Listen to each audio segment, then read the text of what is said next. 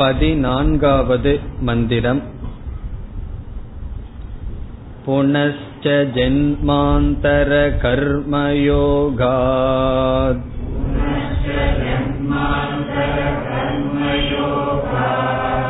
स एव जीवस्वपिति प्रबुद्धः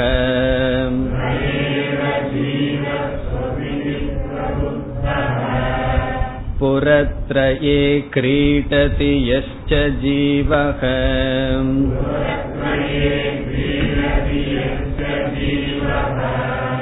ततस्तु जातं सकलं विचित्रम्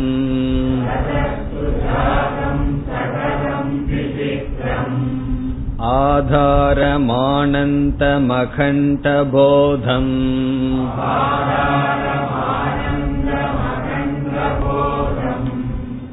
यस्मिन् लयं याति पुरत्रयं च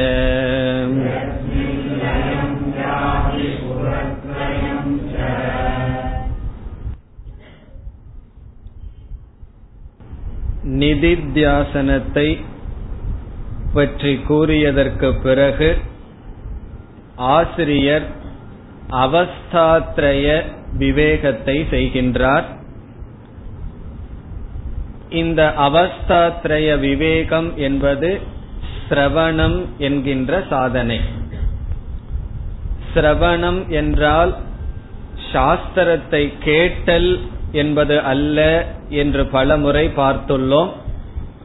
சாஸ்திரம் என்னை பற்றியும் இறைவனை பற்றியும் என்ன அறிவை கொடுக்கின்றது என்ற ஞானத்தை அடையும் வரை கேட்டல் சிரவணம். நம்மை பற்றி நாம் என்ன நினைத்திருக்கின்றோமோ அது தவறு என்று நம்மை பற்றிய சரியான அறிவை சாஸ்திரம் கொடுக்க விரும்புகின்றது. அதற்காக நம்முடைய மூன்று விதமான அனுபவங்கள் ஆனது விசாரத்திற்கு எடுத்துக்கொள்ளப்பட்டது சென்ற வகுப்பில் மூன்று அவஸ்தைகளினுடைய லட்சணத்தை பார்த்தோம். பனிரெண்டாவது மந்திரத்தில் ஜாகிரத் அவஸ்தையானது விளக்கப்பட்டது. ஜாகிரத் அவஸ்தா என்றால் இப்பொழுது நாம் அனுபவித்துக் கொண்டிருக்கின்ற அவஸ்தை அவஸ்தா என்றால் அனுபவம். ஜாகிரத் அவஸ்தா என்றால் இந்திரியங்களுடன் வெளி விஷயத்தை நாம் சம்பந்தப்படுத்தி அனுபவிக்கின்ற அனுபவம். அதை ஆசிரியர் எப்படி சொன்னார்? சயேவ மாயா பரிமோகிதாத்மா.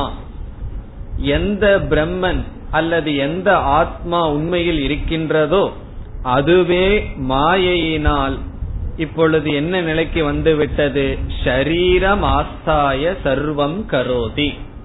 இந்த ஸ்தூல சரீரத்தில் அபிமானத்தை வைத்து எல்லா விதமான காரியத்தையும் செய்கின்றது. விசித்திரமான போகங்களை அனுபவிக்கின்றது. சயேவ ஜாகிரத் பரிதிருப்தி மேதி. சுகதுக்கங்களை ஒருவன் அனுபவிக்கின்றான். இதை நாம் எப்படி புரிந்து கொள்ள வேண்டும்? நான் இந்த உடல் வரை அபிமானத்தை வைத்து அதனுடைய விளைவாக இந்த உலகத்தை அனுபவிக்கின்றேன். என்னுடைய அபிமானம் இந்த ஸ்தூல சரீரம் வரைக்கும் வராமல் வெறும் மனதோடு நான் நின்று விட்டால் என்ன நிலை வரும்? பதிமூன்றாவது மந்திரத்தில் சொப்னே சஜீவ சுகதுக்க போக்தா. நான் மனம் வரை அபிமானத்தை நான் செலுத்தினால் எனக்கு வருவது என்ன?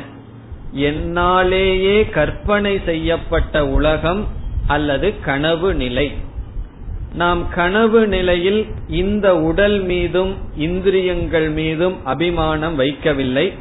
ஆனால் நம்முடைய மனமானது விழித்து கொண்டு இருக்கின்றது அந்த மனம் விழித்து கொண்டு அதுவே ஒரு பொய்யான உலகத்தை சிருஷ்டி செய்து விட்டது. அதை இங்கு ஆசிரியர் என்ன சொல்கின்றார்? கல்பித ஜீவலோகே. கல்பிதம் என்றால் பொய்யாக செய்யப்பட்ட எப்படி பொய்யாக செய்யப்பட்ட ஸ்வ மாயையா? நம்மிடம் இருக்கின்ற ஒரு சக்தி சிருஷ்டி செய்கின்ற சக்தி நித்ரா என்கின்ற சக்தி அந்த மாயையினால் நாமளே ஒரு உலகத்தை கற்பனை செய்து கொண்டு பிறகு என்ன செய்கின்றோம்? சுக துக்க போக்தா. அந்த கனவு நிலையிலும் சுகத்தை அல்லது துக்கத்தை அனுபவிக்கின்றோம். ஆகவே நான் இந்த ஸ்தூல சரீரம் வரை அபிமானம் வைத்தால் எனக்கு கிடைக்கின்ற அனுபவம் விழிப்பு நிலை. இந்த உடலில் இருக்கின்ற அபிமானத்தை விட்டு கண மனம் வரைக்கும் அபிமானம் வந்தால் ஒரு பொய்யான மனதினாலேயே உலகம் சிருஷ்டிக்கப்பட்டு கனவு நிலையை அனுபவிக்கின்றேன். பிறகு மூன்றாவது நிலை என்ன? கனவு நிலையும் கிடையாது விழிப்பு நிலையும் கிடையாது. ஆழ்ந்த உறக்கம். அதை ஆசிரியர் கூறுகின்றார் சுஷுப்தி காலே. சுஷுப்தி காலே என்றால் ஆழ்ந்த உறக்கத்தில் ஸ்தூல சூக்ம சரீரத்தில் அபிமானத்தை விட்டு இதற்கு காரணமான காரண சரீரத்தில் அபிமானம் வைக்கும் பொழுது அங்கு என்ன நடக்கின்றது? சகலே விலீனே. அனைத்தும் லீனமடைந்து விட்டது. நம்முடைய மனமும் கூட உறங்கிவிட்டது. இந்த ஸ்தூல சரீரத்தில் அபிமானம் இல்லை. மனமும் உறங்கிவிட்டது. பிறகு என்ன இருக்கின்றது? தமோபி பூதக. தமஸ் என்றால் அறியாமை. அறியாமையினால் மூடப்பட்டவனாக சுகரூபம் ஏதி. அவன் சுகமாக இருக்கின்றான். ஆனந்தமாக இருக்கின்றான். நம்முடைய வாழ்க்கையில் லட்சியம் ஆனந்தத்தை அடைதல் என்றால் ஆழ்ந்த உறக்கத்தில் ஆனந்தத்தை அடைகின்றோமே பிறகு எதற்கு மோக்ஷம் பிறகு எதற்கு ஞானம் எப்படி உறங்குவதற்கு எப்படியாவது ஒரு மார்க்கத்தை கண்டுபிடித்து விட்டால் அதுவே மோக்ஷம் என்றால் அதற்கு முன் சொல் தமோ தமக அபிபூதக தமசா அபிபூதக. அறியாமையினால் மூடப்பட்டிருக்கின்றான். அங்க சுகம் இருக்கின்றது அறியாமையும் இருக்கின்றது. இந்த அறியாமை பிறகு துக்கத்தை நமக்கு கொடுக்கும். ஆகவே அது சுகம் இருந்தாலும் நம்முடைய புருஷார்த்தம் அல்ல நம்முடைய லட்சியம் அல்ல காரணம் அறியாமை இருக்கின்றது. இந்த இரண்டு ஸ்லோகங்களில் ஆசிரியர் என்ன செய்தார்? நமக்கு இருக்கின்ற மூன்று அனுபவத்தை காட்டினார். இது உபனிஷத்தினுடைய புதிதான உபதேசம் அல்ல. காரணம் என்ன? இவைகளை உபனிஷத் படிக்காமலேயே நம்முடைய அனுபவத்தில் தெரிந்த விஷயம்தான். கனவு நிலை ஒன்று இருக்கிறது உறக்கம் ஒன்று இருக்கிறது விழிப்பு என்று இருக்கிறது என்று உபனிஷத் போதிக்க வேண்டிய அவசியமில்லை. நமக்கு தெரிந்த விஷயம். பிறகு எதற்கு மூன்று அவஸ்தைகளை பற்றி பேசியது என்றால் இந்த பதினான்காவது மந்திரத்தில் தான் இந்த மூன்று அவஸ்தையை பற்றி பேசி உபனிஷத் புதிதாக நமக்கு ஒரு அறிவை கொடுக்கின்றது. அதை சென்ற வகுப்பில் ஆரம்பித்தோம். இப்பொழுது தொடர வேண்டும். அதை எப்படி நம்ம ஆரம்பிச்சோம்? சில பேர் சொன்னார்கள் பாதிக்கு மேல உங்களோட வர முடியலன்னு சொன்னார்கள். பாதி தூரம் தான் டிராவல் பண்ண முடிஞ்சுதான் அதுக்கு மேல புரியவில்லையாம். ஆகவே மீண்டும் அந்த பாதி தூரம் போய் விசாரம் செய்வோம். இப்ப முதல் கருத்தாக நாம் சென்ற வகுப்பில் என்ன பார்த்தோம்? நான் மூன்று விதமான அவஸ்தையை அனுபவிப்பவன். அகம் அவஸ்தாத்ரயம் அனுபவாமி. மூன்று விதமான அனுபவத்தை நான் அனுபவிக்கின்றேன். இது நம்ம பார்த்த முதல் ஸ்டெப் முதல் கருத்து. இரண்டாவது என்ன பார்த்தோம்? நான் ஒரு பொருளை அனுபவிக்கின்றேன் என்றால் நான் வேறு என்னால் அனுபவிக்கப்படும் பொருள் வேறு. இது வந்து வேதாந்தத்துல மிக மிக முக்கியமான நியதி. திருக் திருஷ்ய விவேகம் என்று சொல்வது. அனுபவிப்பவன் நான் என்னைக்குமே அனுபவிக்கப்படும் பொருளிலிருந்து வேறுபட்டவன். இதுல நமக்கு சந்தேகம் இல்லையே. அப்படி என்றால் மூன்று விதமான அவஸ்தைகள் என்னால் அனுபவிக்கப்பட்டது என்றால் எந்த அவஸ்தையும் என்னுடைய சொரூபம் அல்ல. காரணம் என்ன? மூன்றுமே என்னால் அனுபவிக்கப்படுகிறது. அது மட்டுமல்ல மூன்று அவஸ்தைக்குள்ள என்னென்ன பொருளை அனுபவிக்கிறனோ அது நான் அல்ல இப்ப கனவுல வந்து ஒரு பொருளை பார்த்தேன்னா அந்த பொருள் நான் அல்ல இதே போல நினைவுல ஒரு பொருளை பார்த்தால் அந்த பொருள் நான் அல்ல ஆழ்ந்த உறக்கத்தில் அறியாமை அனுபவிக்கப்படுகிறது. அந்த அறியாமையும் நான் அல்ல இதிலிருந்து அடுத்த கருத்துக்கு வருவது அவஸ்தையிலிருந்து நான் வேறுபட்டவன். அவஸ்தையில் உள்ள பொருளிலிருந்து நான் வேறுபட்டவன். நான் இவைகளை அனுபவிப்பவன். இனி மூன்றாவது கருத்துக்கு வந்தால் நான் ஒருவனாக இருந்து கொண்டு இந்த அவஸ்தைகளை தொடர்ந்து அனுபவித்து வருகின்றேன். அப்படி என்றால் நான் ஒருவன் இந்த அவஸ்தைகள் அனுபவங்கள் என்பது வேறு. இந்த நான் ஒருவன் மூன்று அவஸ்தையிலும் மாறாமல் இருந்திருக்கின்றேன். அதுல நமக்கு சந்தேகம் இருக்குமோ? யார் இந்த உலகத்தை அனுபவித்தார்களோ அதே மனிதன் தான் கனவும் காண்கின்றான். யார் கனவு காண்கின்றானோ அவனேதான் ஆழ்ந்த உறக்கத்துக்கு செல்கின்றான். அது எப்படி நமக்கு தெரிகின்றது? இந்த மூன்றையும் நான் அனுபவித்ததனால் இந்த மூன்றும் என்னால் அனுபவிக்கப்பட்டது என்று என்னால் கூற முடியும். ஆகவே இதை வந்து சமஸ்கிருதத்தில் பிரத்யபிக்ஞா என்று சொல்வார்கள் ஞாபகப்படுத்திக் கொள்ளுதல். இந்த மூன்று அனுபவமும் எனக்கு ஞாபகம் இருக்கின்ற காரணத்தினால் இந்த மூன்றிலும் நான் இருந்திருக்கின்றேன். இப்ப இப்படிப்பட்ட எனக்கு சாஸ்திரத்தில் ஒரு சொல் பயன்படுத்தப்படுகின்றது. அவ்வெபிச்சரத் சொரூபக. அவ்வெபிச்சரத் என்றால் மாறாமல் மாறாமல் இருக்கின்ற சொரூபமாக நான் இருக்கின்றேன். அவ்வெபிச்சரத் சொரூபக அகம். சொரூபக என்றால் தன்மை அவ்வெபிச்சரத் என்றால் மாறாத சொரூபமாக நான் இருக்கின்றேன். இனி நான் மாறாத சொரூபம் என்றால் இந்த அவஸ்தைகளை என்னவென்று சொல்லலாம்? அந்த ஆவ நீக்கிட வேண்டியதுதான் வெபிச்சரத் சொரூபம். வெபிச்சரத் என்றால் அது வரும் போகும். இந்த அவஸ்தைகள் வருகின்றது போகின்றது. நான் மூன்று அவஸ்தைகளிலும் மாறாமல் இருக்கின்றேன். இனி இதுக்கு அடுத்தது முக்கியமான ஒரு கன்க்ளூஷன் நம்மளைய பத்தி போடணும். நம்மைய பற்றியே ஒரு முடிவு செய்ய வேண்டும். என்ன முடிவு? எது மாறாமல் இருக்குமோ அது நித்தியம்.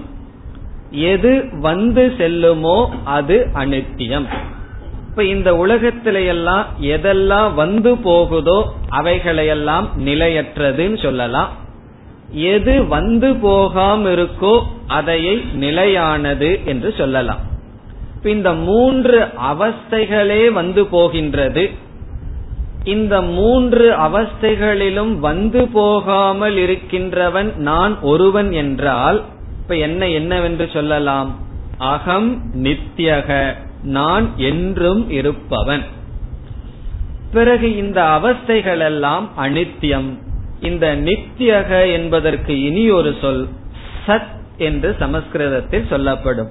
சத் என்றால் இருத்தல். இப்ப நான் எப்படிப்பட்டவன்? அகம் சத் சொரூபக.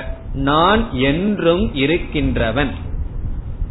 இனி இனி ஒரு அடுத்த முடிவு நம்மை பற்றி செய்ய வேண்டியது நான் இந்த அவஸ்தைகளை அனுபவிக்கின்ற காரணத்தினால் நான் அறிவு சொரூபமானவன். இந்த அனுபவிக்கப்படும் பொருள்களெல்லாம் ஜடஸ்வரூபமானது ஆகவே அகம் ஞான சொரூபக சித் சொரூபக. நான் அறிவு சொரூபமானவன் நான் இருத்தல் என்கின்ற சொரூபமானவன். இதுவரைக்கும் ஈஸியா வந்துடலாம் இதற்கு மேல் தான் உபனிஷத் ஒரு முக்கியமான காரியத்தை சொல்கின்றது.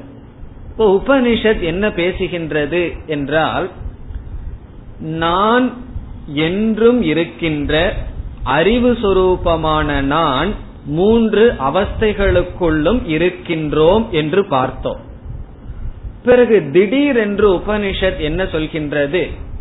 உண்மையில் இப்படிப்பட்ட நீ மூன்று அவஸ்தைக்குள் இல்லை அறிவு சுரூபமான சத்ஸ்வரூபமான உன்னிடத்தில் மூன்று அவஸ்தைகளும் இருக்கின்றது என்று சொல்கின்றது இந்த பிளேட்டையே மாத்துறதுன்னு சொல்லுவாங்கல்லவா அதத்தான் உபனிஷத் இங்க செஞ்சிருக்கு. முதல்ல நம்மை இந்த அவஸ்தைக்குள்ள இருக்கிற மாதிரி ஆரம்பிச்சு இந்த இடத்துல உபனிஷத் என்ன சொல்கின்றது? உனக்குள் அவஸ்தைகள் இருக்கின்றது. நீ ஆதாரமாக இருக்கின்றாய். அவஸ்தைகள் வந்து செல்கின்றது என்று உபனிஷத் சொல்கின்ற இந்த இடம் இந்த வாக்கியத்தை தான் நாம் மகா வாக்கியம் என்று சொல்கின்றோம். இப்ப இதையை நாம் இப்பொழுது புரிந்து கொள்ள வேண்டும். இப்ப சென்ற வகுப்புல இவ்வளவு தூரம் தான் வந்திருக்கோம். இப்பொழுது நாம் தொடர வேண்டும். எப்படி இந்த உபதேசம் சரி என்று விசாரம் செய்ய வேண்டும். நம்ம அந்த விசாரத்தை செஞ்சுட்டு இந்த மந்திரத்திற்குள் சென்றால் நமக்கு புரியும். இந்த விசாரத்துக்கு செல்ல வேண்டும் என்றால் ஈஸ்வரன் என்ற சொல்லினுடைய தத்துவம் நமக்கு ஞாபகத்தில் இருக்க வேண்டும்.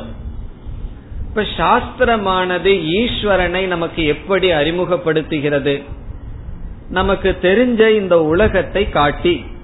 இந்த உலகத்திற்கு காரணமானவர் ஈஸ்வரன் என்று அறிமுகப்படுத்துகின்ற இப்ப குழந்தைக்கே கடவுள் யாருன்னு சொன்னா நம்ம எப்படி அறிமுகப்படுத்தணும்? இந்த உலகத்தை சொல்லித்தான் கடவுளை அறிமுகப்படுத்தணும். உலகம்னு ஒண்ணு இருக்கு அது மிக மிக பெரியது. இந்த உலகத்தை யார் படைச்சானோ அவனுக்கு ஈஸ்வரன் என்று பெயர். அந்த ஈஸ்வரன் இந்த உலகத்துக்கு காரணம் ஜெகத் காரணம் என்று சொல்லப்பட்டு விட்டது.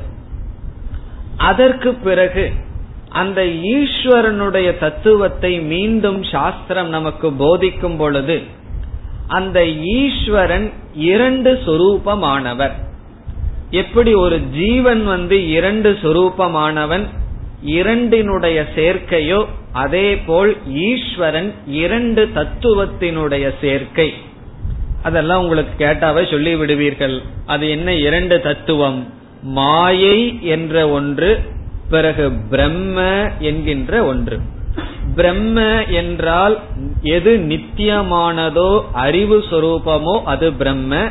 சத்தியம் ஞானம் அனந்தம் பிரம்ம என்பது பிரம்மத்திற்கு லட்சணம். எது சத்தியமோ எது ஞானமோ எது அனந்தமோ அது பிரம்மன். அப்படிப்பட்ட பிரம்மன் என்கின்ற தத்துவமும் அந்த பிரம்மத்தை உண்மையில் வாயால் விளக்க முடியாது. அப்படிப்பட்ட ஒரு பிரம்மன் அந்த பிரம்மத்திடம் இனி ஒரு தத்துவம் இருக்கின்றது. அதையும் வாயால் விளக்க முடியாது. அப்படிப்பட்ட ஒரு தத்துவத்துக்கு மாயை என்று பெயர். அந்த மாயை பிரம்மன் இரண்டையும் சேர்த்து பார்த்தால் அந்த தத்துவத்துக்கு ஈஸ்வரன் என்று பெயர். இந்த மாயை என்பது அகில பிரபஞ்சத்திற்கும் காரணமான சொரூபம். ஆகவே மாயையை என்ன சொல்லலாம்? அனைத்துக்கும் காரணமாக இருக்கின்ற இந்த பிரபஞ்சம் இந்த மாயையும் பிரம்மனும் சேர்ந்து ஈஸ்வரன் என்று நாம் புரிந்து கொண்டால் அந்த ஈஸ்வரனிடம் ஒரு தத்துவம் இருக்கின்றது. அந்த தத்துவம் பிரம்ம. அதுதான் ஈஸ்வரனுடைய உண்மையான தத்துவம். இங்கு ஆத்மாவினுடைய லட்சணமும் ஈஸ்வரனுடைய பிரம்மஸ்வரூபமும் ஒன்று என்று சொல்லப்படுகிறது. எப்படி? ஆத்மாவினுடைய சொரூபம் அவஸ்தாத்திரயத்திலிருந்து சத் சொரூபம் சித் ஞான சொரூபம் என்று சொல்லப்பட்டது. பிறகு ஈஸ்வரனை விசாரம் செய்தால் இந்த உபனிஷத்தில் அந்த விசாரம் செய்யப்படவில்லை. விசாரம் செய்தால் பிரம்மன் தான் ஈஸ்வரனுடைய ஆதாரம். அந்த பிரம்மனும் ஞான சொரூபம் அந்த பிரம்மனும் சத்தியம் சத் சொரூபம் அப்படி என்றால் இந்த ஈஸ்வரனும் ஜீவனும் ஐக்கியம் என்று சொன்னால் ஈஸ்வரனுடைய லட்சணத்தை ஜீவனுக்கு சொல்லலாம் ஜீவனுடைய லட்சணத்தை ஈஸ்வரனுக்கு நாம் சொல்லலாம். அதனுடைய அடிப்படையில் இந்த ஜீவனிடமிருந்தே மூன்று அவஸ்தைகளும் வந்ததாக சாஸ்திரமானது கூறுகிறது. இப்போ இந்த அளவுக்கு இந்த இடத்துல புரிஞ்சுக்குவோம். ஈஸ்வரனுடைய தத்துவத்தை பற்றி அடுத்த மந்திரத்தில் வருகிறது பிறகு வருகின்றது. மேலும் பிறகு நாம் விளக்கம் பார்ப்போம். இப்ப இந்த இடத்துல எப்படி என்னிடத்தில் அவஸ்தைகள் இருக்கிறது என்றால் என்னிடம் என்று சொல்லும் பொழுது நான் என்பது பிரம்மத்துடன் ஒன்றாக்கப்பட்ட நான். அப்படிப்பட்ட என்னிடத்தில் இந்த அவஸ்தைகளானது வருகின்றது செல்கின்றது. அதுதான் இந்த இடத்தில் நாம் புரிந்து கொள்ள வேண்டியது. மேலும் விளக்கம் பிறகு பார்ப்போம். இப்பொழுது மந்திரத்திற்குள் செல்லலாம். நான்காவது மந்திரம் முதல் வரி. புனశ్చ ஜென்மாந்தர கர்மயோகாத். முதல் மூன்று வரிகளில் உபனிஷத் வேறொரு கருத்தை சொல்கின்றது. அது என்ன கருத்து என்றால் இந்த மூன்று அவஸ்தைகள் நமக்கு இருக்கே அது மாறி மாறி வந்து கொண்டே இருக்கின்றது என்று சொல்கிறது. அது உண்மைதானே? நம்ம காலையில இருபத்தி நாலு மணி நேரத்துல இந்த மூன்று அவஸ்தைகள் மாறி மாறி மாறி வந்து கொண்டே இருக்கும். உறங்குதல் விழித்தல் கனவு காணுதல். இந்த சொப்பன அவஸ்தைக்கு இனி ஒரு லட்சணத்தையும் பார்த்தோம். நம்ம விழிச்சிட்டு உட்கார்ந்துட்டே கற்பனை பண்ணிட்டு உட்கார்ந்துட்டு அதுவும் சொப்பனம் தான் இந்த உலகத்தை பார்க்காம நம்மளாக ஏதாவது திட்டம் போட்டுட்டு இருந்தாலும் அது சொப்பனம் தான் இப்படி மூன்று விதமான அவஸ்தைகள் நமக்கு வந்து கொண்டே இருக்கின்றது. இதுல வந்து நம்ம சிந்திக்க சிந்திச்சிருக்கவே மாட்டோம் ஒரு கருத்தை. அத உபனிஷத் சொல்லுது. இப்ப நம்ம வந்து ஆழ்ந்த உறக்கத்துக்கு சென்று விட்டோம்னு வச்சுக்கோ. ஆழ்ந்த உறக்கத்துல இந்த உடல் மீது அபிமானம் நமக்கு இருக்கா? நமக்கு இந்த உடல் மீது அபிமானம் இல்லை. நம்முடைய இந்திரியங்கள் மீது அபிமானம் இருக்கா? சில பேர் தூங்கிட்டு இருக்கும் போதே கண்ணு திறந்திருக்கும். அவர் முன்னாடி போய் நின்னா நம்மளை பாப்பாரா பார்க்க மாட்டார். காரணம் என்ன? அந்த கண் மீது அவருக்கு அபிமானம் இல்லை. அவரிடம் போய் ஏதாவது பேசினா அவர் கேட்பாரா கேட்க மாட்டார். காது மீது அபிமானம் கிடையாது. இப்படி இந்த உடல் மீதும் மனம் இந்திரியங்கள் எதிலுமே அபிமானம் இல்லாமல் அந்த அகங்காரம் உட்பட அனைத்தும் காரண சரீரத்தில் ஒடுங்கி விட்டது. பிறகு எப்படி ஒருவன் எழுந்திருக்கின்றான்? அதுதான் ஒரு பெரிய விஷயம். இப்போ ஒருவர் வந்து நம்ம பேரை சொல்லி சத்தமா கூப்பிடுறார். இல்ல வந்து ஒரு அடி போடுறாருன்னு வச்சுக்கோ. நம்ம எழுந்துடுறோம் உண்மையிலேயே அது எப்படி நடக்கும்? இந்த உடலை அவர் தொடும் பொழுது இந்த உடல்ல தான் எனக்கு அபிமானம் இல்லையே. பிறகு என் பெயரை சொல்லி கூப்பிடும் பொழுது காதல தான் நான் அபிமானத்தை வைக்கலையே. பிறகு நம்ம எப்படி எந்திரிக்கிறோம்னு சொன்னா உறங்க செல்கின்ற நாம் எந்த காரணத்தின் முன்னிட்டு வெளியே வருகின்றோம்? மீண்டும் ஜாகிரத் அனுபவத்திற்கு வர்றோம்னு சொன்னா உபனிஷத் சொல்லுது ஜென்மாந்தர கர்மயோகா. புனக என்றால் மீண்டும் ஜென்மாந்தர கர்ம. நம்முடைய கர்ம வினையினால் தான் நாம் எழுந்து வருகின்றோம். கர்ம வினை இல்லைன்னு வச்சுக்குவோம். அப்படி தூங்க போனவங்க அப்படியே தூங்கிட்டே போயிருவோம். திரும்பி வரவே மாட்டோம். ஆகவே ஜென்மாந்தரம் என்றால் அந்தரம் என்றால் வேறு. ஜென்மாந்தரம் சொன்னா இதற்கு முன்னாடி செய்த இதற்கு முன் இருந்த அது ஒரு ஜென்மமோ பல ஜென்மமோ எத்தனையோ ஜென்மங்கள் இதற்கு முன் இருந்த கர்ம என்றால் இங்க கர்ம பலம் அர்த்தம். இதற்கு முன் நாம் செய்த கர்ம பலத்தின் விளைவாக யோகாத் என்றால் அந்த சம்பந்தமாக நாம் மீண்டும் விழிக்கின்றோம் மீண்டும் கனவுக்கு வருகின்றோம்.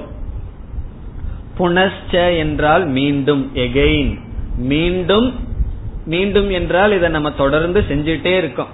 ஆகவே மீண்டும் ஜென்மாந்தர கர்மயோகா முன் செய்த கர்ம வினையின் காரணமாக சயேவ ஜீவக அதே ஜீவன் ஸ்வபிதி பிரபுத்தக சொபிதி என்றால் கனவு காண்கின்றான் பிரபுத்தக என்றால் விழித்துக் கொள்கின்றான். இப்ப நமக்கு விழிப்பு வந்துடுதுன்னு சொன்னா அது கர்மத்தினுடைய வினை. மத்தவங்களை போய் திட்டிட்டு இருக்க கூடாது. நீ வந்து என்னுடைய தூக்கத்தை டிஸ்டர்ப் பண்ணிட்டேன்னு சொல்ல வேண்டாம். நமக்கு கர்ம வினை கொஞ்சம் ரொம்ப இருந்ததுன்னு வச்சு கர்ம வினை அந்த இடத்துல ஓய்வு எடுக்கணும்னு இருந்ததுன்னு வச்சுக்கோம் யாரு என்ன திட்டினாலும் நம்ம காதல விழுகாது. கர்ம வினை ரொம்ப ஆக்டிவா இருந்தது அப்படின்னா கொஞ்சம் சத்தமும் நம்மளை எழுப்பி விட்டுரும். அதனால மத்தவங்களை திட்டி பிரயோஜனம் இல்லை. என்னுடைய தூக்கத்தை டிஸ்டர்ப் பண்ணாதுன்னு சொல்லி. நம்மளுடைய கர்ம வினை தான் தூக்கத்துக்கு காரணம். சில பேர் தூக்கம் வராம கஷ்டப்படுறவங்களை கேட்டா அவங்க அனுபவிச்சு சொல்லுவாங்க. நல்லா தூங்குறவங்களை பார்த்து பொறாமப்படுவாங்க. நீ என்ன புண்ணியம் செஞ்சையோ இப்படி தூங்குவின்னு சொல்லுவார்கள். அதாவது தூக்கம் என்பது நம்முடைய பிராரப்த கர்மத்தினுடைய கேப் இப்ப நம்ம வந்து ஒரு பாப புண்ணியத்தினுடைய ஒரு செட்டில் இந்த உடம்பு நமக்கு வந்திருக்கு. பாபமும் புண்ணியம் ஓரளவுக்கு சமமா இருந்தா மனித சரீரம் நமக்கு கிடைக்குது. ஆகவே பிராரப்த கர்மத்தினுடைய வினையினால இந்த உடல் எடுத்து வந்துள்ளோம். இந்த பிராரப்த கர்மம் எதை கொடுக்கும்னு சொன்னா இந்த உலகத்தில் விதவிதமான சூழ்நிலைகளை கொடுக்கணும். அதுதான் பிராரப்தத்தினுடைய வேலை. சுகமான துக்கமான சூழ்நிலைகள் இந்த உலகத்திலிருந்து நமக்கு வரணும். இந்த உலகத்திலிருந்து சுக துக்கத்தை அனுபவிக்கணும் என்றால் இந்த உடல்ல நமக்கு அபிமானம் வேண்டுமா வேண்டாமா? இந்த உடல்லையும் மனசுலையும் அபிமானம் இருந்தா தான் இந்த உலகத்துல டிரான்சாக்சன் ரிலேஷன்ஷிப் ஒரு சம்பந்தம் ஏற்பட்டு நமக்கு சுகமோ துக்கமோ வரும். இந்த பிராரப்த கர்மம் எந்த இடத்துல வேலை செய்யும்னா எங்க வந்து சுக துக்கம் கொடுக்கணுமோ அந்த இடத்துலதான் அபிமானம் இந்த உடம்புல நமக்கு பிராரப்தம் கொண்டு வந்து வைக்கும். இப்ப நம்முடைய ஒரு அறுபது வருஷம் வாழ்க்கைன்னு வச்சுக்கோம். அதுல வந்து முப்பது வருடத்துக்கு என்ன சில பேர் அப்படித்தான் இருக்காங்க. பாதி நாள தூங்கிய தீர்த்துறாங்களே ஒரு முப்பது வருடத்துக்கு அந்த பிராரப்த கர்மம் வந்து கேப்பா இருந்ததுன்னு வச்சுக்கோ. இத வந்து டெக்னிக்கலா பிராரப்த அவசானம் அப்படின்னு சொல்லுவார்கள். பிராரப்த அவசானம்னா அந்த நாளைக்கு பிராரப்தம் ஓவர் இப்ப காலையிலிருந்து சாயந்தரத்து வரைக்கும் பிராரப்தம் வந்து என்னத்தை கொடுக்கணுமோ அதெல்லாம் கொடுத்தாச்சு. அந்த ஒன்பது மணிக்கே பிராரப்தம் ஓவர் ஆயிடுதுன்னு வச்சுக்கோ. என்ன ஆகும்னா ஒன்பது மணிக்கே நமக்கு தூக்கம் வந்துடும் பிறகு காலையில விழிக்கிற வரைக்கும் ஒரு விதமான கர்மமும் நமக்கு கிடையாது. இப்ப தூங்குறதே பிராரப்தம்னா நேரடியான பிராரப்தம் அல்ல. ஒரு பிராரப்தமும் இல்லாம இருக்கிறதான் தூங்குறது. அத நம்ம வந்து சாதாரணமா பிராரப்தத்துல தூங்குறான்னு சொல்லுவோம். காரணம் என்ன? இப்போ ஒரு ஒரு நாளைக்கு பதினெண் பத்து மணி நேரம் அல்லது ஏழு மணி நேரம் நமக்கு வந்து கர்ம வினை ஒன்னு இல்லாம இருந்தா தான் நம்மால தூங்க முடியும். ஆகவே பிராரப்த கர்மம் நமக்கு இந்த சரீரத்தில் அபிமானத்தை கொடுக்கின்றது. நமக்கு விருப்பம் இருக்கோ இல்லையோ பிராரப்த கர்மம் நம்மை விழிக்க வைத்து விடும் விழிக்க வைத்துட்டு என்ன செய்வோம்? சுக துக்கத்தை அனுபவிக்க முடியும். அதனாலதான் ஜென்மாந்தர கர்ம யோகா நம்முடைய கர்ம வினைதான் நம்மை விழிக்க வைக்கின்றது. இத ரொம்ப அதிகமா சிந்திக்க வேண்டாம். ஓரளவு சிந்திச்சுட்டு விட்டுருவோம். இதுல போய் சிந்திச்சுட்டு விசாரம் பண்ணிட்டு முடிவுக்கு வர்றது நமக்கு முக்கியம் அல்ல சாஸ்திரத்துல அப்படி சொல்லியிருக்கு. பிராரப்த கர்மம் தான் இந்த சரீரத்துல அபிமானத்தை கொடுக்குது. அதனால நாம் சுக துக்கத்தை அனுபவிக்கின்றோம். அதோட இந்த விசாரம் போதும். ஆனா ஒன்னு புரிஞ்சுக்கலாம். மத்தவங்களை திட்டுறத விட்டுறலாம். யாராவது டிஸ்டர்ப் பண்ணாங்கன்னா தூங்குறதுக்கு சரி நம்ம பிராரப்தம் அப்படி ஆரம்பிக்குதுன்னு முடிவு பண்ணிட வேண்டியதுதான். பிராரப்த ஜென்மாந்திர கர்மயோகம் அவர் மூலியமா ஆரம்பிக்குதுன்னு வச்சுட்டு மற்றவர்களை நிந்திக்கிறது விட்டுறணும். பொதுவா என்ன சொல்லுவார்கள்? கர்மா தேரிய படிச்சோம் அப்படின்னா ஒருவன் வந்து எந்த வேலையும் செய்யாம போயிருவான் எல்லாம் சொல்லுவார்கள். ஆனா உண்மையில கிடையாது. கர்மத்தினுடைய தத்துவத்தை நம்ம நல்லா புரிஞ்சிட்டோம்னா ஒரு அறிவு நமக்கு வரும். வாழ்க்கையில யாரையுமே நிந்திக்க முடியாது. நமக்கு வர்ற கஷ்டத்துக்கு யாரையுமே பொறுப்பு சொல்ல முடியாது. காரணம் என்ன? கர்மத்தினுடைய தத்துவத்தை நாம் ஏற்றுக்கொள்கின்றோம். எதெல்லாம் எனக்கு வந்து வாய்க்குதோ அதெல்லாம் என்னுடைய தலையெழுத்து. அதே போல மற்றவங்களுக்கு என்ன வந்து வாய்க்குதோ அது அவர்களுடைய பிராரப்தம் என்று முழுமையாக ஏற்றுக்கொள்கின்ற மனநிலை நமக்கு வரும். பிறகு இப்பொழுது எனக்கு வருவது என்னுடைய கர்ம வினைன்னு சொன்னா இனிமேல் வருகின்ற வாழ்க்கை என்னுடைய கர்ம வினையினால் மாற்றலாம் என்று அங்க புருஷார்த்தம் செல்ஃப் எஃபர்ட்டுக்கும் இந்த கர்மத்தினுடைய தத்துவம் உதவி செய்யுமே தவிர பலர் தவறாக சொல்கிறார்கள் கர்மத்தினுடைய தத்துவமானது நம்மை ஒன்றும் செய்யாமல் ஆக்கிவிடும். எல்லா தலையெழுத்தேன்னு சொன்னா எப்படி வேலை செய்யறதுன்னு கேட்பார்கள். அது கிடையாது. எல்லா தலையெழுத்துங்கிற அறிவு சூழ்நிலைகளை ஏற்றுக்கொள்கின்ற மனநிலையை கொடுப்பதற்கு.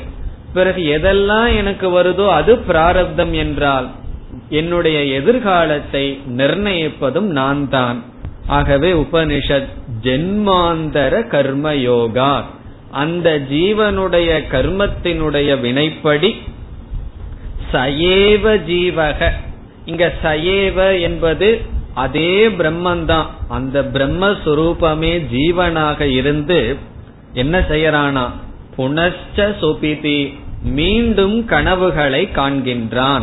சொபிதினா கனவை காண்கின்றான். சில பேர்த்துக்கு வேதாந்தம் எல்லாம் படிச்சதுக்கு அப்புறம் கனவே வரக்கூடாதுங்கிற ஆசை வரும். அதுவும் வேண்டாம். கனவு வந்தா வந்துட்டு போகட்டும். இந்த கனவு வராததுதான் நல்ல மனசுன்னெல்லாம் சில பேர் நினைப்பார்கள். அதெல்லாம் கிடையாது. மனசில் இருக்கிற சில விகல்பங்கள் கனவாக வெளிப்படும். அதனால எந்த கனவு வந்தாலும் தவறு கிடையாது. பிறகு பிரபுத்தக என்றால் அவன் விழித்துக் கொள்கின்றான். மூன்றாவது வரி. புறத்ரயே கிரீடதி எச்ச ஜீவக. யக ஜீவக. அந்த இந்த ஜீவனானவன் புறத்ரயே. புறத்ரயம் என்றால் என்றால் நகரம் என்ற ஒரு பொருள் சிட்டி. இங்க வந்து மூன்று அவஸ்தையையே உபனிஷத் இவ்விதம் கற்பனை செய்து சொல்கின்றது. இந்த ஜீவன் என்ன பண்றானா? கிரீடதி. கிரீடதி என்றால் விளையாடுகிறான். விளையாடிட்டு இருக்கான்? மூன்று அவஸ்தையிலும் ஜாகிரத அவஸ்தையில கொஞ்ச நேரம் விளையாட்டு பிறகு சொப்பன அவஸ்தையில பிறகு ஆழ்ந்த உறக்கம். இப்படி விளையாடி கொண்டிருக்கின்றான். விளையாடி கொண்டிருக்கின்றான் என்றால் அனுபவித்துக் கொண்டிருக்கின்றான். மூன்று அவஸ்தையையும் மாறி மாறி அனுபவித்துக் கொண்டு இருக்கின்றான் பிறகு இதுவரைக்கும் ஏற்கனவே சொன்ன கருத்து தான் இங்கதான் உபனிஷத் முக்கியமான ஒரு கருத்தை கூறுகின்றது. ததஸ்து ஜாதம் சகலம் விசித்திரம். ததக என்றால் இந்த ஜீவனிடமிருந்து. பிரம்மனிடமிருந்து வேறுபடாத இந்த ஜீவனிடமிருந்து ஜாதம். ஜாதம் என்றால் பிறந்தது. ஜாதம் பிறந்தது. இந்த ஜீவனிடமிருந்து பிறந்ததாம். என்ன பிறந்தது? சகலம். சகலம் என்றால் எல்லாம் எவ்ரி எல்லாம் என்றால் விசித்திரம். இங்க சகலம் என்பது எல்லா அவஸ்தைகளும். எல்லா அவஸ்தைகளும் இந்த ஜீவனிடமிருந்தே வந்தது. இந்த ஜீவனிடமிருந்தே அவஸ்தைகளானது தோன்றுகிறது. அது எப்படிப்பட்ட அவஸ்தையாம்? ஆசிரியர் சொல்றார் விசித்திரம். விசித்திரம் என்றால் விதவிதமான. புளூராலிட்டி விதவிதமான அவஸ்தைகள் இந்த ஜீவனிடமிருந்தே தோன்றுகிறது. நம்மிடமிருந்தே தோன்றுகிறது. இதை நம்ம எப்படி புரிந்து கொள்ள வேண்டும்? இப்ப கனவு நிலை இருக்கின்றது. அந்த கனவுல ஒரு உலகமானது சிருஷ்டிக்கப்படுகின்றது. இப்ப கனவுல உலகத்தை யார் சிருஷ்டி செய்கிறார்கள்? போன மந்திரத்துல பார்த்தோம் ஸ்வ நம்மளே தான் அந்த உலகத்தை சிருஷ்டிக்கிறோம். இப்ப கனவுல எதெல்லாம் நம்ம பார்க்கிறோமோ அவைகளையெல்லாம் நம்முடைய மனசிலிருந்து தான் சிருஷ்டி செஞ்சோம். அங்க ஒரு மனிதன் ஒரு வீடு வாகனங்கள் இதெல்லாம் சிருஷ்டி செஞ்சோம். அதை மட்டும் சிருஷ்டி செஞ்சு நம்ம வேடிக்கை பார்த்துட்டு இருந்திருந்தோம்னு வச்சுக்குவோம். கனவெல்லாம் ஒரு சினிமா பாக்குற மாதிரி நல்லா இருக்கும். காரணம் என்ன? நான் அதை வேடிக்கை பாக்குறேன் பிறகு என்ன செய்து விட்டோம் கனவில் நம்மையே அங்க சிருஷ்டி செஞ்சிட்டோம். அதான் அங்க கனவுல செஞ்ச ஒரு பெரிய வேலை. மற்றவங்களை எப்படி நம்ம கனவுல சிருஷ்டி செஞ்சோமோ அதே போல நம்மையே சிருஷ்டி செஞ்சு நான் தான் இவைகளை சிருஷ்டி செஞ்சவன்கிற அறிவு கனவுல இல்லை. பிறகு என்ன செய்து விட்டோம்? நான் ஒருத்தன் இருக்கிற மாதிரியும் பிறகு என்னாலேயே சிருஷ்டி செஞ்சவன் எனக்கு தொந்தரவு கொடுக்கறான். இப்ப கனவுல வந்து ஒருத்தன் நம்மளே அடிக்கிறான்னு வச்சுக்கோ. கனவுலையும் கூட ஒழுங்கான கனவு வராது. காரணம் என்ன? இங்க நம்ம மத்தவங்களை திட்டிட்டு இருப்போம். மத்தவங்களை கண்டு பயந்துக்குவோம். அதுதான் கனவுலையும் வரும். கனவுல பாம்பு தான் வரும். பஸ்ல கூட்டமா வந்து கண்டக்டர் திட்டுற மாதிரி தான் வரும். இப்படி எல்லாம் கனவுலையும் வரும். இப்ப கனவுலையும் வந்து நமக்கு ஒருத்தன் தொந்தரவு கொடுக்கறான். அந்த நமக்கு கஷ்டத்தை கொடுக்கறானே. அந்த கனவுல கஷ்டத்தை அனுபவிக்கிற நம்ம என்ன செய்யறோம்? அவனை திட்டிட்டு இருக்கோம். அந்த விவகாரமானது நடந்துட்டு இருக்கு. விசாரம் பண்ணி பார்த்தா அந்த கனவுல வந்து இனி ஒருத்தனுக்கு அடி விழுகுதுன்னு வச்சுக்குவோம்.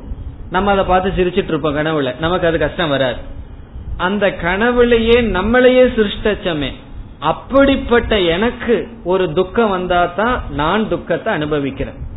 அப்போ இந்த கனவுல வந்து எனக்கு துயரத்தை கொடுத்தவனை யாரு சிருஷ்டி செஞ்சா? நானே தான் சிருஷ்டி செஞ்சிருக்கேன். அந்த துயரப்படுறது யார்? நானே தான் துயரப்படுகின்றேன். இப்ப எல்லாமே நானாக இருந்தும் கூட நான் துயரப்படுபவன் இவன் எனக்கு துயரத்தை கொடுப்பவன் இது துயரத்திற்கு காரணம் என்கின்ற பேதமானது இருக்கின்றது. அது எப்படி இருக்கின்றதுன்னா அதுதான் மாயைன்னு சொல்றது. இத போய் விசாரம் பண்ணி லாஜிக்கா எக்ஸ்பிளைன் பண்ண முடியாது. அப்படி பண்ணிட்டு அதுக்கு பேரு மாயை அல்ல. இந்த சில பேர் சர்க்காரனுடைய மேஜிக்க பார்க்க போயிட்டு அவன் எப்படி இப்படி பண்றான்னு விசாரம் பண்ணுவார். அவன் எப்படி பண்றான்னு நமக்கு தெரிஞ்சதுன்னு வச்சுக்குவோம் நம்ம காசை கொடுத்து அங்க போய் உட்காந்து பாத்துட்டு இருப்போமா? அது தெரியாத வரைக்கும் தான் அதுக்கு பேரு மேஜிக் அது தெரிஞ்சிடுதுன்னா அதுக்கு மேஜிக்ங்கிற பேரே கிடையாது.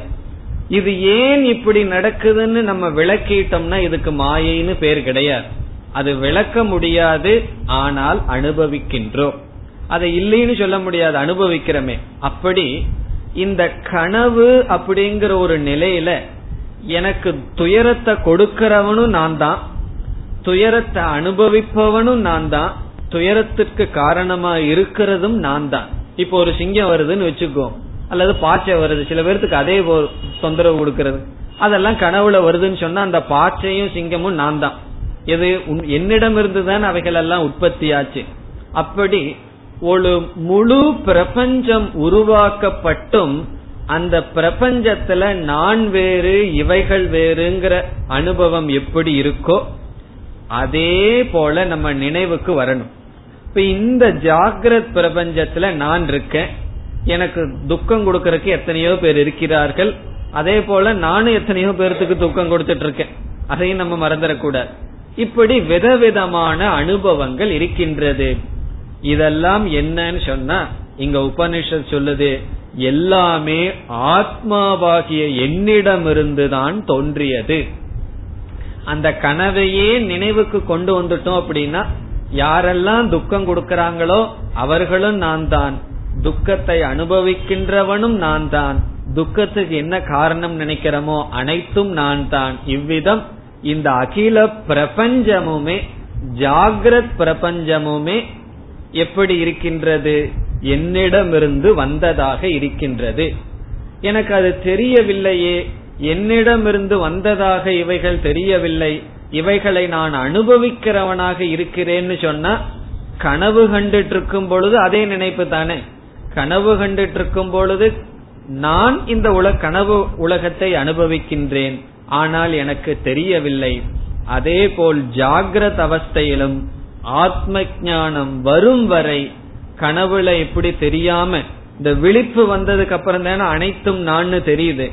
அதே போல ஆத்ம ஞானம் வர்ற வரைக்கும் இங்க பேதம் இருந்து கொண்டே இருக்கும். இந்த ஞானம் வந்து விட்டால் இங்க என்ன உபனிஷத் சொல்லுது?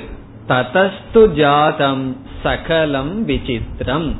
இந்த அனைத்து பிரபஞ்சமும் இந்த ஆத்மாவிடமே தோன்றி இருக்கின்றது இது பெரிய வாக்கியம். பெரிய வாக்கியம் சொன்னா முக்கியமான வாக்கியம்.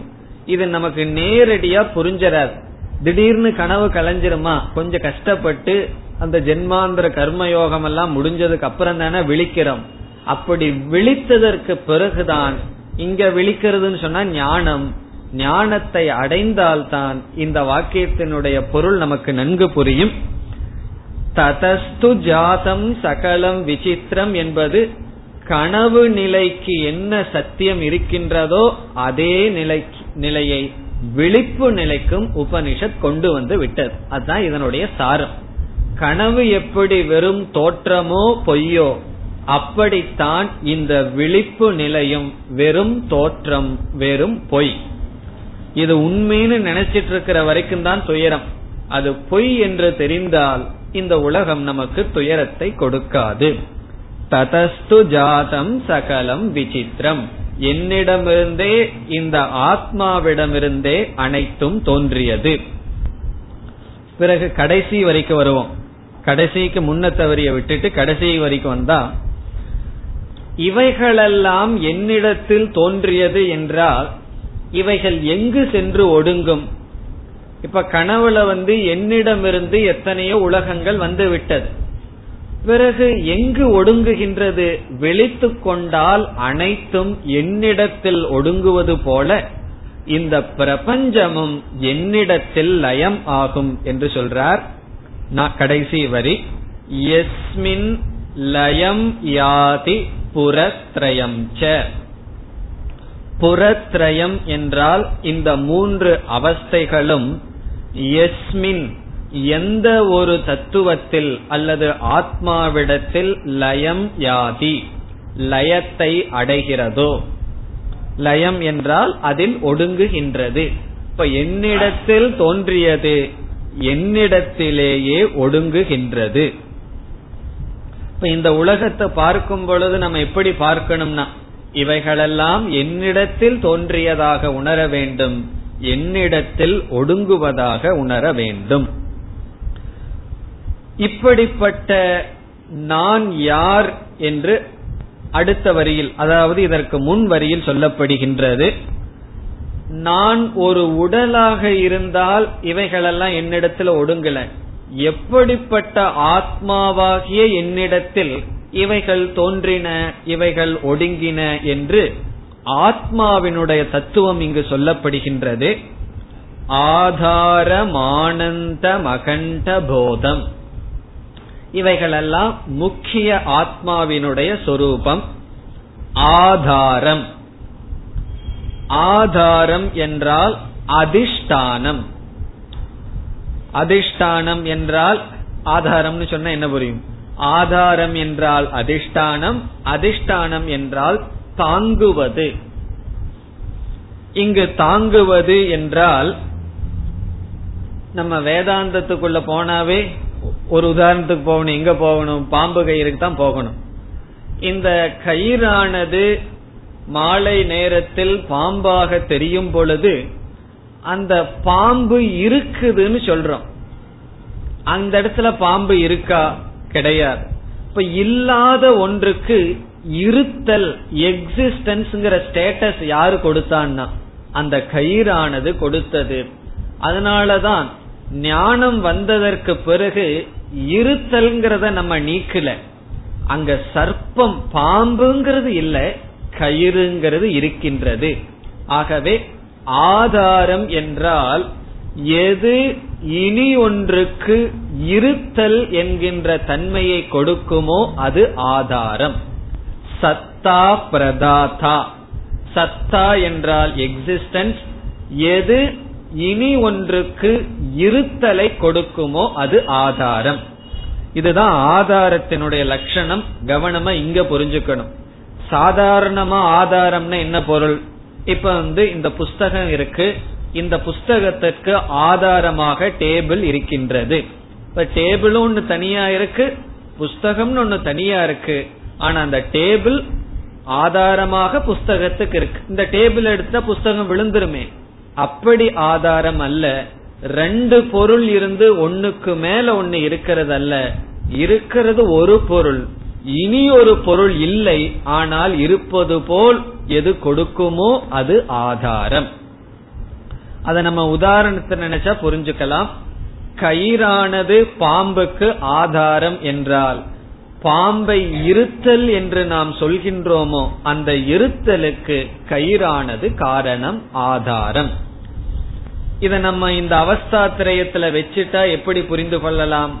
இப்ப கனவுல போய் பார்ப்போம். இந்த கனவு பிரபஞ்சம் இருக்கு. இந்த கனவு பிரபஞ்சம் இருக்கணும்னு சொன்னா நான் ஆதாரமாக இருக்கின்றேன். இப்ப நான் வந்துவிட்டால் கனவுங்கிற ஒரு பிரபஞ்சமே கிடையாது. அதே போல ஆத்மாவாகிய நான் இருக்கும் வரை இந்த விழிப்பும் கனவும் ஆழ்ந்த உறக்கமும் இருக்கின்றது. நான் சென்று விட்டால் இந்த பிரபஞ்சம் சென்றுவிடும்.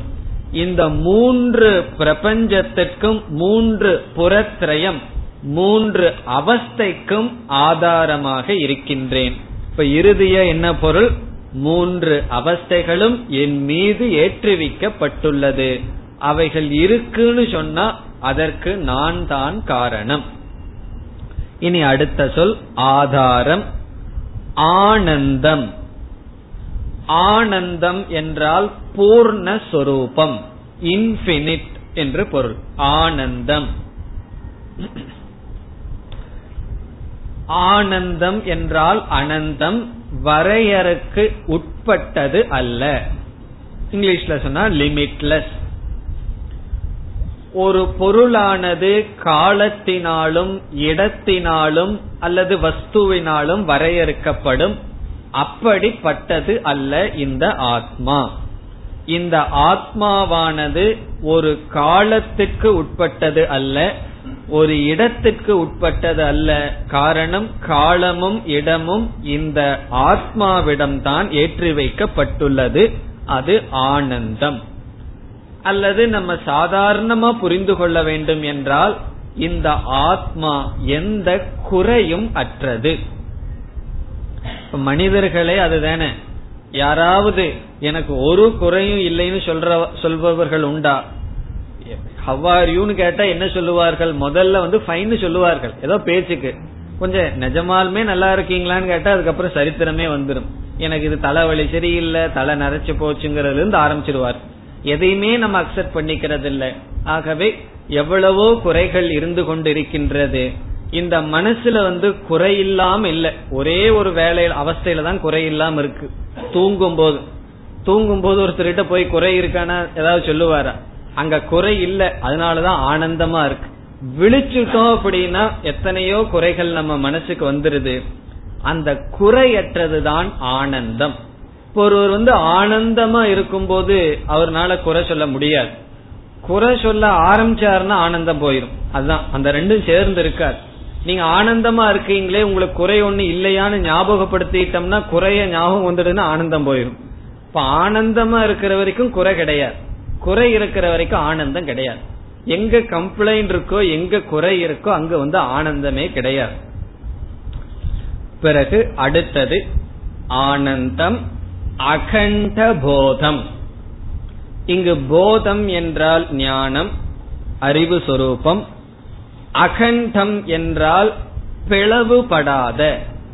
கண்டம் என்றால் வெட்டுவது பிளவுபடுவது. அகண்டம் என்றால் பிளவுபடாத. பிளவுபடாத அறிவு சொரூபம் இந்த ஆத்மா. பிளவுபடாத அறிவு சொரூபம் என்றால் என்ன பொருள்? இப்ப வந்து நம்ம எவ்வளவோ மனிதர்களை ஜீவராசிகளை பார்க்கிறோம். இப்ப நான் ஒரு மனிதனை பார்க்கின்றேன். இப்ப எனக்குள்ள ஒரு அறிவு இருக்கிறது அறிவு சொரூபமா நான் விவகாரம் செய்கின்றேன். இனி ஒரு மனிதனும் அறிவு சொரூபமாக விவகாரம் செய்கின்றான். இப்ப ரெண்டு பேர்த்துக்கு இடையில ஒரு அறிவை நம்ம பார்க்கலையே. அப்ப நம்ம சாதாரணமா என்ன முடிவு பண்ண தோணும்? இந்த அறிவு அப்படிங்கறது அங்கங்க இருக்கு. கொஞ்சம் கொஞ்சமா இருக்கு. எத்தனை ஜீவராசிகள் இருக்காங்களோ அதற்குள்ள அறிவு இருக்கு. இடையில அறிவு கிடையாது. இந்த அறிவானது பிளவுபட்டு இருக்கின்றது. இது நம்ம சொல்றது இல்ல பெரிய சில பேர் சிந்திச்சு இந்த முடிவுக்கு வருகிறார்கள். சாங்கிய மதம்ங்கிற மதவாதிகள் என்ன செய்கிறார்கள்? ஆத்மா பகு. எத்தனை ஜீவராசிகள் இருக்கோ அத்தனை ஆத்மா இருக்கு. காரணம் என்ன? இரண்டு ஜீவராசிகளுக்கு இடையில அறிவை நம்ம பார்க்கவில்லை. ஆகவே ஆத்மா பல என்ற முடிவுக்கு வருகிறார்கள். அதை உபனிஷத் நீக்குகிறது. அகண்டம் என்றால் பிளவுபடாதது. இப்ப இருக்கிற ஆத்மா ஒன்றுதான் ஒரே அறிவுதான் பிளவுபடாததுன்னு சொன்னா அடுத்த சந்தேகம் நமக்கு என்ன வரலாம்? இருக்கிறது ஒரே அறிவு ஒரே ஆத்மான்னு சொன்னா இந்த உலகத்தில் இருக்கிற எல்லாத்துக்கும் ஒரே ஆத்மான்னு சொன்னா உங்க மனசில் இருக்கிற அறிவு எனக்கும் வரணுமே. இப்ப என்னுடைய மனசில் இருக்கிற அறிவு உங்களுக்கு வரணுமே. இருக்கிற ஒரு ஆத்மா தானே அப்படிங்கிற சந்தேகம் வரலாம். இப்ப அந்த இடத்துல நம்ம என்ன புரிந்து கொள்ள வேண்டும்? இந்த இடத்துல நம்ம அறிவுன்னு சொல்றது மனதில தோன்றுகின்ற பொருளை பற்றி அறிவை நம்ம வந்து அகண்ட போதம்னு சொல்லல. அறிவு இரண்டு விதம். ஒன்று இந்திரியங்களை பயன்படுத்தி உலகத்தில் இருக்கிற விஷயங்களை பற்றி அறிகின்ற அறிவு. அதையும் போதம்னு சொல்லலாம். அது ஒரு அறிவு. அது எண்ணங்களினால் மனதில் தோன்றுவது. இந்த மனமே ஜடமானது. எந்த ஒரு அறிவானது மனதிற்கு அறிவை கொடுத்து இந்த மனதை செயல்படுத்திக் கொண்டிருக்கின்றதோ அந்த அறிவுதான் ஆத்மா. அது அகண்டம். இப்ப எந்த ஒரு ஆத்மா என்னுடைய மனச பிரகாசப்படுத்துதோ எந்த ஆத்மா எல்லா ஜீவராசிகளினுடைய மனச பிரகாசப்படுத்துதோ அது அகண்டம். பிறகு மனசு என்னன்னா அது கண்டம். ஒவ்வொரு ஆளுக்கு ஒவ்வொரு மனசு இருக்கு. அதனால நம்ம நம்ம சொல்ற அறிவானது அந்த மனதில் வருகின்ற அவருக்கு மட்டும் தெரிவது. அந்த மனதிற்கும் ஆதாரமாக மனசோ மனோயது என்று வேறு உபனிஷத் சொல்லும். மனதிற்கும் மனதாக இருக்கின்ற அந்த ஆத்மா அகண்டம் பிளவுபடாதது அதைய நம்ம ஆத்மானு புரிஞ்சுக்கணும். மனசுல வர்ற அறிவை ஆத்மானு புரிந்து கொள்ள கூடாது இந்த மனதுக்கே ஒரு அறிவை யார் கொடுப்பது? அந்த ஆத்மாவானது அகண்டம். இப்ப இப்பொழுது பார்த்தால் ஆதாரம் ஆனந்தம் அகண்டம். எது மூன்று அவஸ்தைகளுக்கும் இருப்பை கொடுக்குமோ ஆதாரம் என்றால் இருப்பை கொடுத்தல் சத்தை கொடுத்தல் கொடுக்குமோ எது பூர்ணமாக இருக்கின்றதோ எது பிளவுபடாமல் அறிவு சுரூபமாக இருக்கின்றதோ எந்த ஆத்மாவிடத்தில் மூன்று அவஸ்தைகளும் ஒடுங்குகின்றதோ எந்த ஆத்மாவிடத்தில் மூன்று அவஸ்தைகளும் தோன்றுகிறதோ அந்த ஆத்மாதான் பிரம்மன் அது ஒன்றுதான். என்பதுதான் இந்த மந்திரத்தினுடைய மைய கருத்து. நம்ம மூணு அவஸ்தையும் பண்ணி கடைசியில புரியல அப்படின்னா அது நாலாவது அவஸ்தையா ஆயிரும். மூணு அவஸ்தாத்திரயம் பண்ணி எனக்கு ஒண்ணுமே புரியல அப்படின்னா மூன்று அவஸ்தையினுடைய விசாரத்தினுடைய சாரம் என்ன? நமக்கு மூன்று விதமான அனுபவம் இருக்கின்றது. இந்த மூன்று விதமான அனுபவத்தில் நான் தொடர்ந்து இருக்கின்றேன். அதுதான் நமக்கு முக்கியம். மூணு அனுபவத்திலிருந்து அதைத்தான் நம்ம எடுக்கணும். நான் தொடர்ந்து இருக்கின்றேன். இப்ப சில பேர் என்ன சொல்வார்கள்? நான்காவது ஒரு அனுபவம் இருக்கு. அது துரியம் என்கின்ற அனுபவம். அந்த அனுபவத்துல போய்தான் மோட்சத்தை அடையணும் ஆத்மாவை தெரிஞ்சுக்கணும் அதுக்கு தியானம் செய்யணும் எல்லாம் சொல்லுவார்கள். உண்மையிலேயே இந்த மூன்று அனுபவத்தில் மாறாமல் இருக்கின்ற நான் அதத்தான் சாஸ்திரம் துரியம்னு சொல்லுது. சாஸ்திரம் வந்து நான்காவது அனுபவம்னு ஒன்னு அறிமுகப்படுத்தவே கிடையாது. துரியம்னு சொன்னா நான்குன்னு பொருள் தான் ஆனால் அந்த நான்காவது ஆள் யாருன்னு சொன்னா இந்த மூணு அனுபவத்துக்குள்ளயும் மாறாமல் ஒருத்தன் இருக்கானே. அவனுக்கு நான்குன்னு பெயரை கொடுக்கின்றது சாஸ்திரம். ஆகவே துரியம் என்றால் ஆத்மா. அது நான்கு அல்ல சில பேர் இனி ஒரு ஸ்டெப் போயிருவாங்க. துரியத்தையும் கடந்து போகணும்னு சொல்லுவார்கள். எல்லாத்தையும் கடந்து போகணும்னு சொல்றதுல அவர்களுக்கு ஒரு ஆசை. துரியத்தை கடக்க முடியாது. நம்மளே துரியமாகத்தான் இருக்கின்றோம். இது நான்காவது அனுபவம் அல்ல. நமக்கு மூன்று அனுபவம் தான் இருக்கு. சில பேர் இல்ல எனக்கு நாலாவது ஒரு அனுபவம் இருக்கு அப்படின்னு சொன்னா அவர்களை பக்கத்துல தான் சேர்த்தணும். பக்கத்தில் இருக்கே மென்டல் ஹாஸ்பிட்டல் அங்க போனா அது எத்தனை அஞ்சு ஆறு எத்தனை வேணாலும் அனுபவங்கள் வரலாம். அது புத்தியினுடைய ஒரு விதமான வெளிப்பாடே தவிர சாஸ்திரப்படி மூன்றே அனுபவங்கள் தான் இருக்கின்றது. ஆழ்ந்த சமாதிக்கும் அல்லது ஆழ்ந்த உறக்கத்திற்கும் அனுபவத்தின் அடிப்படையில் வேறுபாடு கிடையாது. அங்கேயும் துவைதம் கிடையாது சமாதியிலும் துவைதம் கிடையாது. இப்ப நமக்கு இருக்கின்றது மூன்று அனுபவம். மூன்று அனுபவத்திலும் ஒரே மனிதன் ஊடுருவி இருக்கின்றான். அந்த ஒரு தத்துவம் ஆத்மா. அந்த ஆத்மாவிடமிருந்தே இந்த மூன்று அனுபவங்களும் இந்த ஜெகத்தும் உலகமும் தோன்றியது. அதுதான் இதனுடைய சாரம். இப்ப இந்த உபனிஷத்துல ஈஸ்வரனை பற்றி அதிக விசாரம் செய்யப்படவில்லை. எல்லாமே இந்த ஜீவனை பத்தியே விசாரம் பண்ணிட்டு இருக்கிறதுனாலதான் இந்த இடத்துல நமக்கு ஒரு கடினம் வரும். எப்படி கடினம்? இப்ப ஈஸ்வரனுடைய தத்துவத்தை நல்லா விளக்கப்பட்டு ஜீவனுடைய தத்துவத்தை நல்லா விளக்கப்பட்டு ஐக்கியத்தை சொன்னா நமக்கு புரியும். இப்ப ஜீவனுடைய தத்துவத்தையே அதிக விசாரம் பண்ணி எடுத்தவுடன் ஈஸ்வரனுடைய ஐக்கியம் பண்ணும் பொழுது அந்த ஈஸ்வரனுடைய தத்துவத்தை எல்லாம் மற்ற உபனிஷத்துல படிச்சதை ஞாபகம் வைத்துட்டு பிறகு நாம் ஒன்று என்று புரிந்து கொள்ள வேண்டும். அதை நம்ம சுருக்கமா சொல்லணும்னு சொன்னா மகா வாக்கியம் என்றால் ஜீவனையும் ஈஸ்வரனையும் ஐக்கியம்னு சொல்ற வாக்கியம். இப்ப ஜீவனையும் ஈஸ்வரனையும் எப்படி ஐக்கியம்னு சொல்ல முடியும்? நம்ம ஐக்கியம்னு எப்ப சொல்றோமோ அப்பொழுது மேலோட்டமான வேறுபாடு இருக்கணும் உண்மையில் வேறுபாடு இருக்கக்கூடாது. அதான் மகா வாக்கியத்துக்கே லட்சணம். என்னைக்கு வந்து இதுவும் இதுவும் சரின்னு சொல்றமோ அங்க வந்து மேலோட்டமான வேறுபாடு இருந்துதான் தேரணும் இப்ப உதாரணமா அஞ்சு சமம் அஞ்சுன்னு சொல்லலாமா? ஃபைவ் ஈக்குவல் டு ஃபைவ்ங்கிறது ஒரு ஈக்குவேஷனா இதை நம்ம சொல்ல வேண்டிய அவசியமே இல்லை. காரணம் என்ன? அஞ்சு தான் அஞ்சுன்னு நமக்கு தெரியுமே. இப்ப அஞ்சு சமம் அஞ்சுங்கிறது தவறான அது ஈக்குவேஷனுக்கு அவசியமே இல்லை. ஆனால் மூன்று கூட்டல் இரண்டு சமம் ஆறு கழித்தல் ஒன்னுன்னு சொல்லலாம். ஏன்னா ஒரு குழந்தைக்கு வந்து ஒரு ஒரு மணி நேரம் ஆகும் இதை கண்டுபிடிக்கிறதுக்கு. இப்ப இந்த ஈக்குவேஷன் எப்ப சொல்லலாம்? மூன்று கூட்டல் ரெண்டுன்னு இந்த பக்கம் இருக்கு. அங்க பிளஸ் வேற. ஈக்குவல் டுன்னு சொல்லி எதை போடுறோம்? ஆறுன்னு போடுறோம் மைனஸ்னு வேற ஒன்னுன்னு போடுறோம். அப்ப அங்க மேலோட்டமா வேறுபாடு இருக்கின்றது. இப்ப வேறுபாடு இருந்தா எப்படி சமப்படுத்தணும்னா விசாரம் பண்ணி பார்த்தா அங்க வேறுபாடு கிடையாது. அப்போ எங்க மகா வாக்கியம் சொல்றோமோ அது ஒரு ஈக்குவேஷன் மகா வாக்கியம் சொன்னா இதுவும் அதுவும் ஒன்றுன்னு சொல்லுது. எப்போ ஒன்றுன்னு சொல்ல முடியும்? வேறுபாடும் இருக்க வேண்டும். வேறுபாடு இல்லாமலும் இருக்க வேண்டும். அந்த வேறுபாடு பொய்யாக இருக்க வேண்டும். அப்படி ஜீவனுக்கும் ஈஸ்வரனுக்கும் உள்ள வேறுபாடு என்னன்னு சொன்னா உடலினுடைய அடிப்படையில். ஜீவனுடைய உடல் ஈஸ்வரனிடமிருந்து வந்தது. இப்ப ஜீவனுக்கும் ஈஸ்வரனுக்கும் ஐக்கியம் எதுன்னு சொன்னா ஜீவனுடைய ஆத்மஸ்வரூபமும் ஈஸ்வரனுடைய பிரம்மஸ்வரூபமும் ஒன்று. இப்ப எதனுடைய அடிப்படையில் ஐக்கியம்?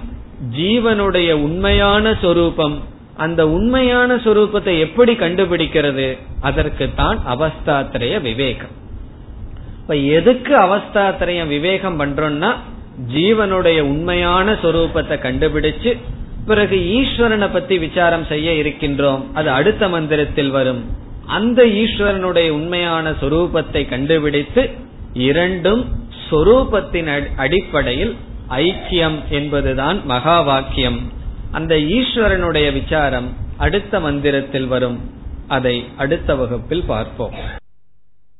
ஓம் போர் நமத போர் நமிதம் போர் போர் நமுதச்சதேம் பூர்ணய பூர்ணமாதாய பூர்ணமேவாவசிஷ்யதேம் ஓம் சாந்தி சாந்தி சாந்தி